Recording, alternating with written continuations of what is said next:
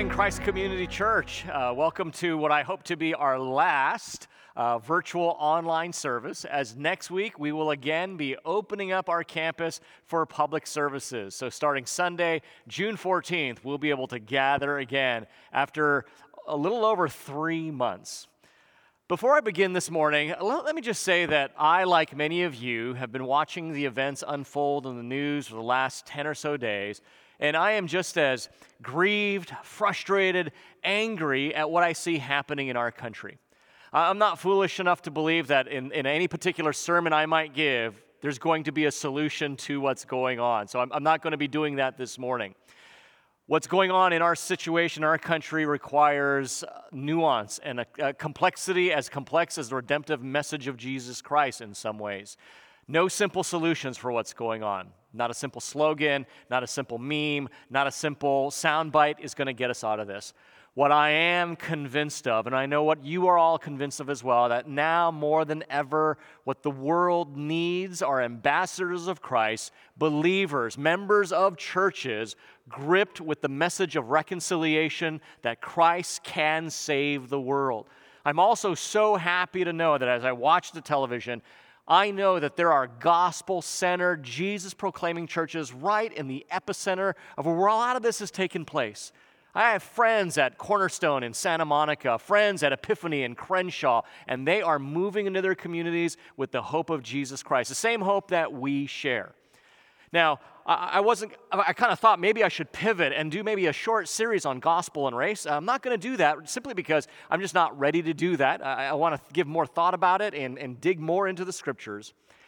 But also because I realized that the series that we're about to start on, the series we're going to go on this summer, is just as important as anything else we could be thinking about.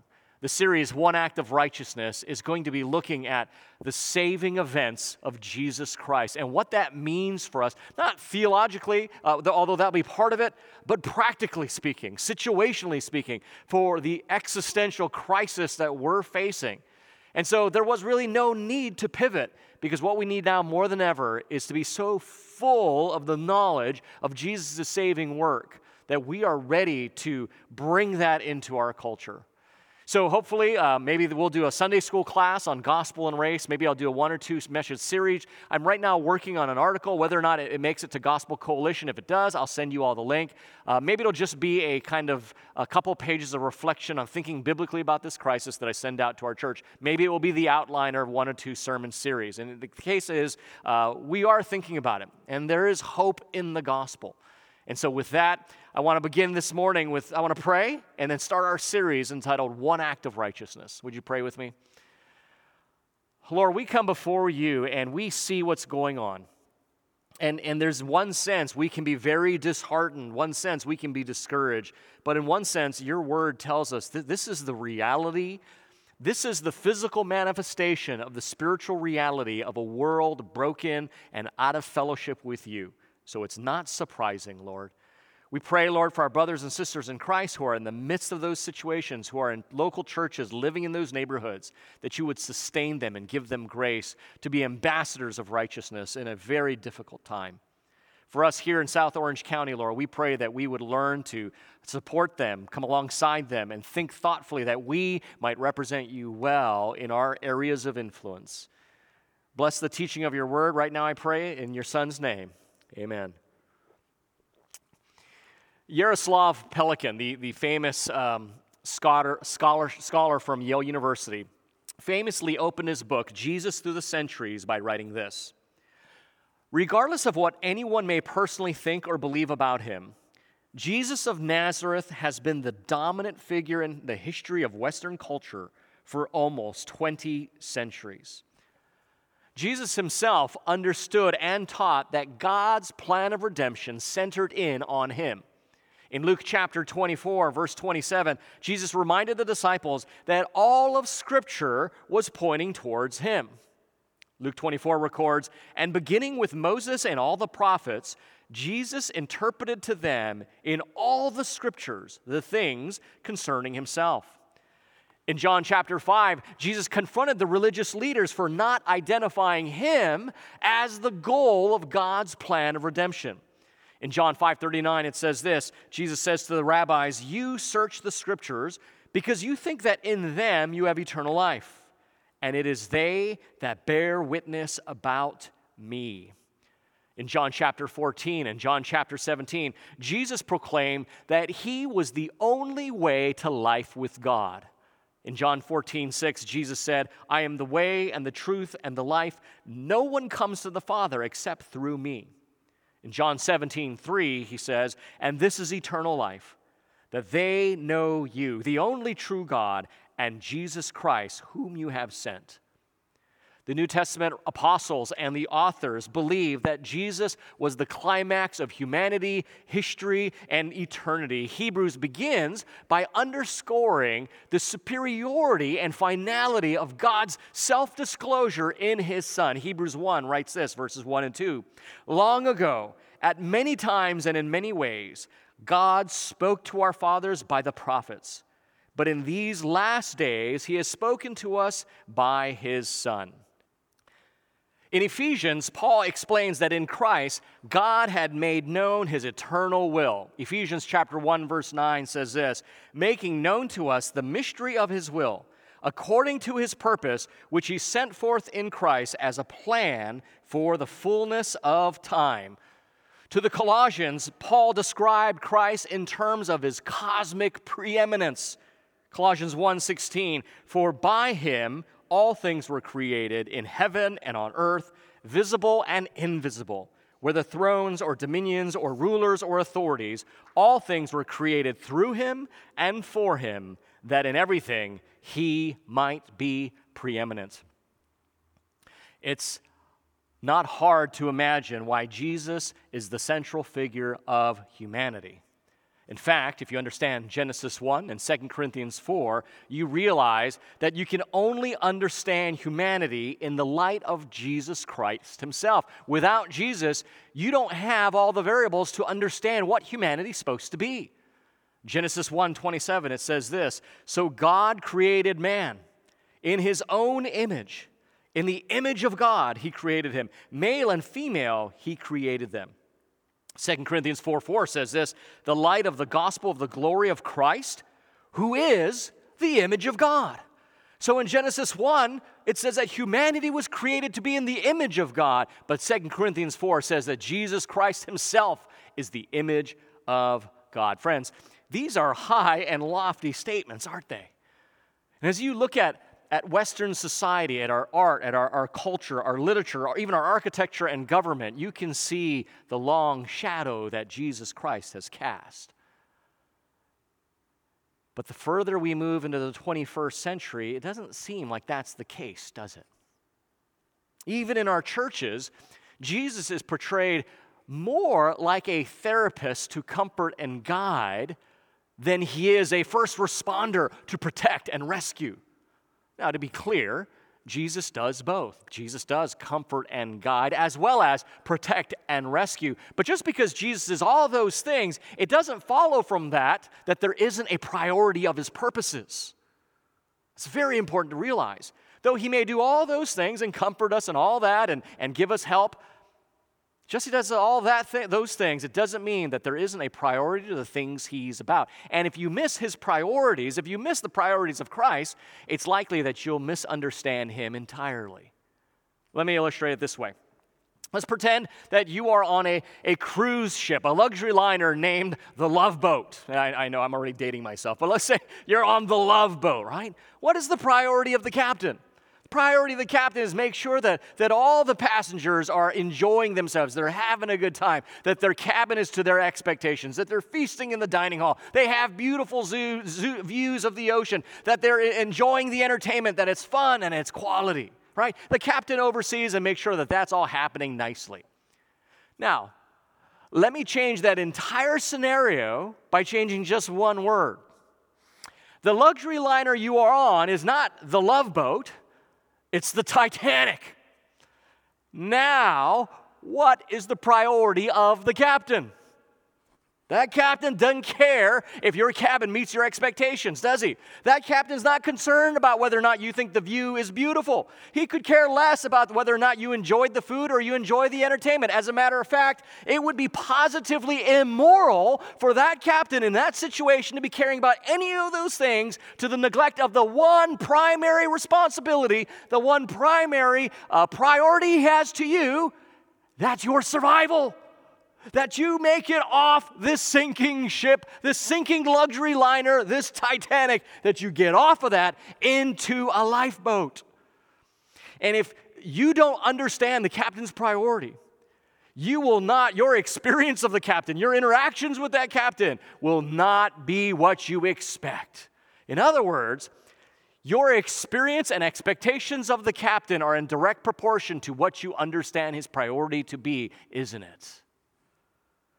And culturally, friends, wouldn't you agree that for the most part, we all seem to think that Captain Jesus is the captain of the luxury liner, the love boat that we are all a part of, rather than Captain Jesus being on this luxury liner, the Titanic, that is sinking in the freezing Atlantic. And, friends, if, if any of the events of the last 10 days or the last three months have taught us if, if they have abused us or disabused us of, of any false notion, is that we in life is this luxury liner called the love boat. We are realizing in a very visceral, real way that life is not the love boat, it's the Titanic. And this ship is sinking fast. Now, let's be clear. It is not now called the Titanic because what's happened in the last 10 days or what's happened in the last three months. No, no, no, no. Those are merely the physical manifestations of the spiritual reality that's always been going on, and that is this ship is sinking. It's the Titanic, and it's never been the love boat. No pun intended, but that ship has sailed in Genesis 3, and we have been on the Titanic. But let me get back to my question. Let me get back to the question so, why is it, as we move further and further into the 21st century, we don't seem to sense the shadow over Christ so predominantly as we have for the prior 20 centuries? More to the point, why is that the case also in the modern evangelical church? Now, there are many reasons for it, but one important reason, and this is partly why we're doing this series, one important reason is because by and large, we have a very thin one dimensional, flat view of Christ. We, we, we have, in effect, a cardboard Christ. And this is true of people not just inside the church, but this is also true of people outside the church, the way they think about Christ. So for some, Jesus is just fire insurance from an apparently angry God. For others, Jesus is a, a, a psychological a security blanket to make you feel like everything's going to be okay. For yet others, Jesus is a moral example, so we know how everyone's supposed to behave. And yet, for still others, Jesus is a social a revolutionary that's leading radical change. Now, how did that happen? That, that so many people have such a sense of, well, this is what Jesus is about. And while there are elements of those things that are certainly true, that's far from the full perspective. It's probably a lot has to do with what Francis Schaeffer says that we live in a Christ haunted culture. And what Schaeffer meant by that is that you simply cannot get away from Jesus. Not, not just his name in our society. That's not what I mean. That's not what Schaeffer meant. But more significantly, his values, his teachings, his words, his deeds, his stories, the institutions or people or ideals he left behind, whether explicitly or implicitly. You cannot get away from him. You live in a Christ haunted culture, whether you know it or not. And as a result of that, we're so familiar with these things, we're so familiar with him that we are so unfamiliar with them entirely. We're so used to these things, we don't realize how grounded they are in the person and character and the work of Jesus himself. And now the tables have turned. It is no longer that, that, that we let Jesus dictate to us based on what he said and what he's done and what this ancient book tells us about him. Rather, we dictate to him what we want him to be based upon our perceived needs. And so, like Marilyn Manson says, or Depeche Mode, we have our own personal Jesus. And so, this summer, we want to flesh out Jesus' saving work so that we have more than a flat, one dimensional understanding of Jesus. We want to know the work of Christ, the saving work of Jesus, fully. Why? Because our greatest need, and this is true if you're a Christian and you already believe that Jesus is the, the center of history, humanity, and the climax of God's redemptive purpose, purposes, or if you're not a Christian and you're not sure what you think about Jesus, his church, or, or currently anything you might know about him. Our greatest need is to have a Savior that is not the product of our needs. Friends, that, that is one of the most that, that is one of the most greatest needs of our time to have a Savior who's not a product of our needs. W.H. Auden, he was a, a, a, British poet. Later in his life, he came back to his faith in Jesus Christ. He grew up in an Anglican church in England, but uh, went away from that for many years of his life. Later in life, he came back to his faith. And many of his you know, artistic friends were very, very cynical and very curious about why he would go back to such an antiquated religious system. Notice what Auden said. I believe in Jesus because he fulfills none of my dreams. Because he is in every respect the opposite of what he would be if I could have made him in my own image. If we're honest, friends, Jesus is not the Savior any of us would want. But as we'll learn this summer, he is the Savior that every one of us need.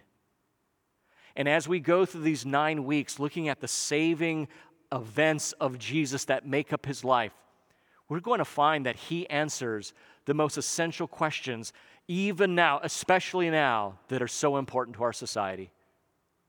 Number one, how can something that happened 2,000 years ago make any difference in my life today? Friends, that's a legitimate question. Maybe you've heard people ask that. Maybe you've asked that yourself.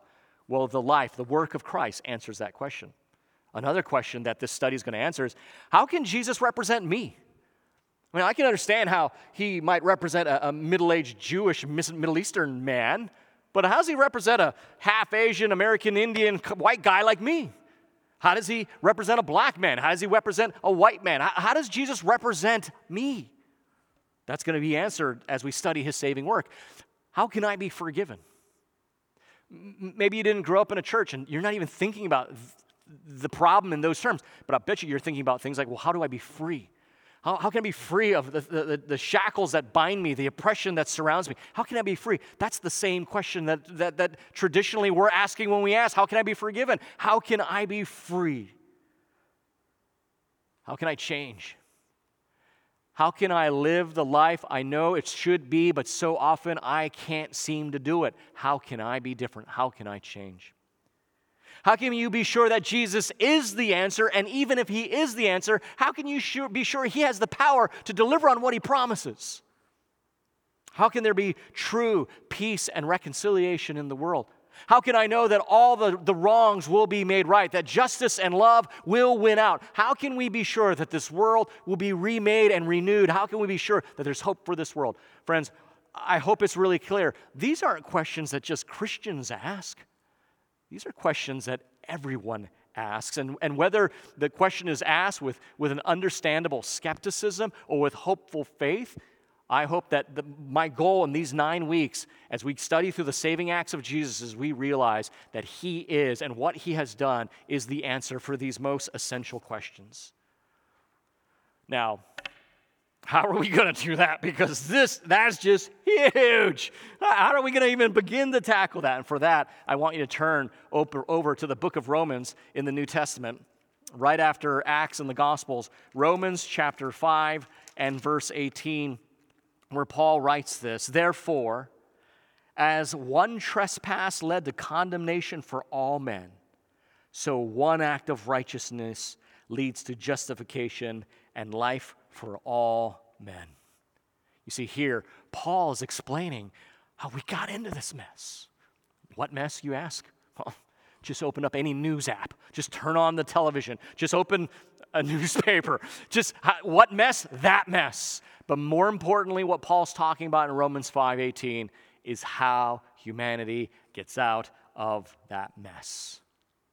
The one trespass that led to condemnation for all men and women. What Paul's referring to there is what happened in the Garden of Eden in Genesis 3 when all of humanity raised its fists of rebellion and turned our backs on God. The one act of righteousness referred to there is the work of Christ, which is the essence of the gospel message that redeems all of us.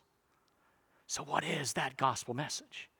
Now, if you are a, a good student of the Bible, you, you know where to go. You're going to go to 1 Corinthians chapter 15. You're going to go to 1 Corinthians chapter 15 and verse 1 because Paul literally spells it out. Now, I would remind you, brothers, of the gospel I preached to you. For I delivered to you as of first importance what I also received that Christ died for our sins in accordance with the Scriptures, that he was buried, and that he was raised on the third day in accordance with the scriptures. So people say, the gospel message, there it is, that Jesus died for our sins and rose again, the death and resurrection of Jesus Christ. Now, if that's your answer, you are correct. That is the correct answer, but it's not the complete answer. What do I mean by that? What, what do I mean by that? In other places of the New Testament, and as we'll see throughout the series, even in the Old Testament, the writers describe other aspects and events of the Messiah's life, which we know from the New Testament is Jesus. They describe aspects and events of, the, of Jesus' life that lead to this justification that Paul is talking about. This, this justification being made right with God and this new life. So let me give you a sample. Hebrews chapter 7, verse 25 teaches us that Christ's intercession saves us. Hebrews 7 25. Consequently, he is able, I love this phrase, to save to the uttermost those who draw near to God through him, since he always lives to make intercession for them. Hebrews chapter 9, verse 28 teaches us that Christ's second coming saves us. Hebrews 9 28 says this So Christ, having been offered once to bear the sins of many, will appear a second time, not to deal with sin, but to save those who are eagerly waiting for him. Wow. Uh, the Old Testament prophet Isaiah, Isaiah 53, uh, uh, 2 Corinthians 5 teaches us that Jesus' sinless life saves us. Listen to Isaiah 53 11. By his knowledge shall the righteous one, my servant, make many to be accounted righteous, and he shall bear their iniquities. 2 Corinthians 5 21. For our sake he made him to be sin, who knew no sin, so that in him we might become the righteousness of God. My point is this, friends. When Paul says one act of righteousness in Romans 5:18, that is theological shorthand for a whole array of, of, of, actions and events in Jesus' life that make up uh, this, what, this, this gospel work. That's shorthand for so much more that make up the work of Christ in the life of Christ. So, for his death and resurrection to even be possible, he had to live a sinless life. But in order for him to have lived a sinless life, he had to be born. He had to be incarnated. So we already have right there two uh, uh necessary prerequisites uh, his incarnation and sinless life so that his death and resurrection could actually be possible and efficacious, powerful for you and me. And as we read the rest of the New Testament and step back and look at the Bible, we realize that there are five other events that are necessary results of Jesus' victory over death and sin that all together make up the work of Christ that Paul is referring to in Romans 5:18 as this one act of righteousness all these nine events packed in to that little short phrase. In each week of our series that we're going to be looking at this summer, we're going to be looking at one of these events and how th- that event answers many of the questions that we most desperately need answered in our culture, in our society, in our time. How can I change? Is there hope for reconciliation between men and women and men and men? Is there hope for reconciliation between God and man? How can I be free? How can we know that this world will be made new? How can we know that there is hope that we can live and base our lives upon? All these questions will be answered, and all those answers are found in his one act of righteousness. Let's pray. Father God, uh, just I am excited to jump into this series.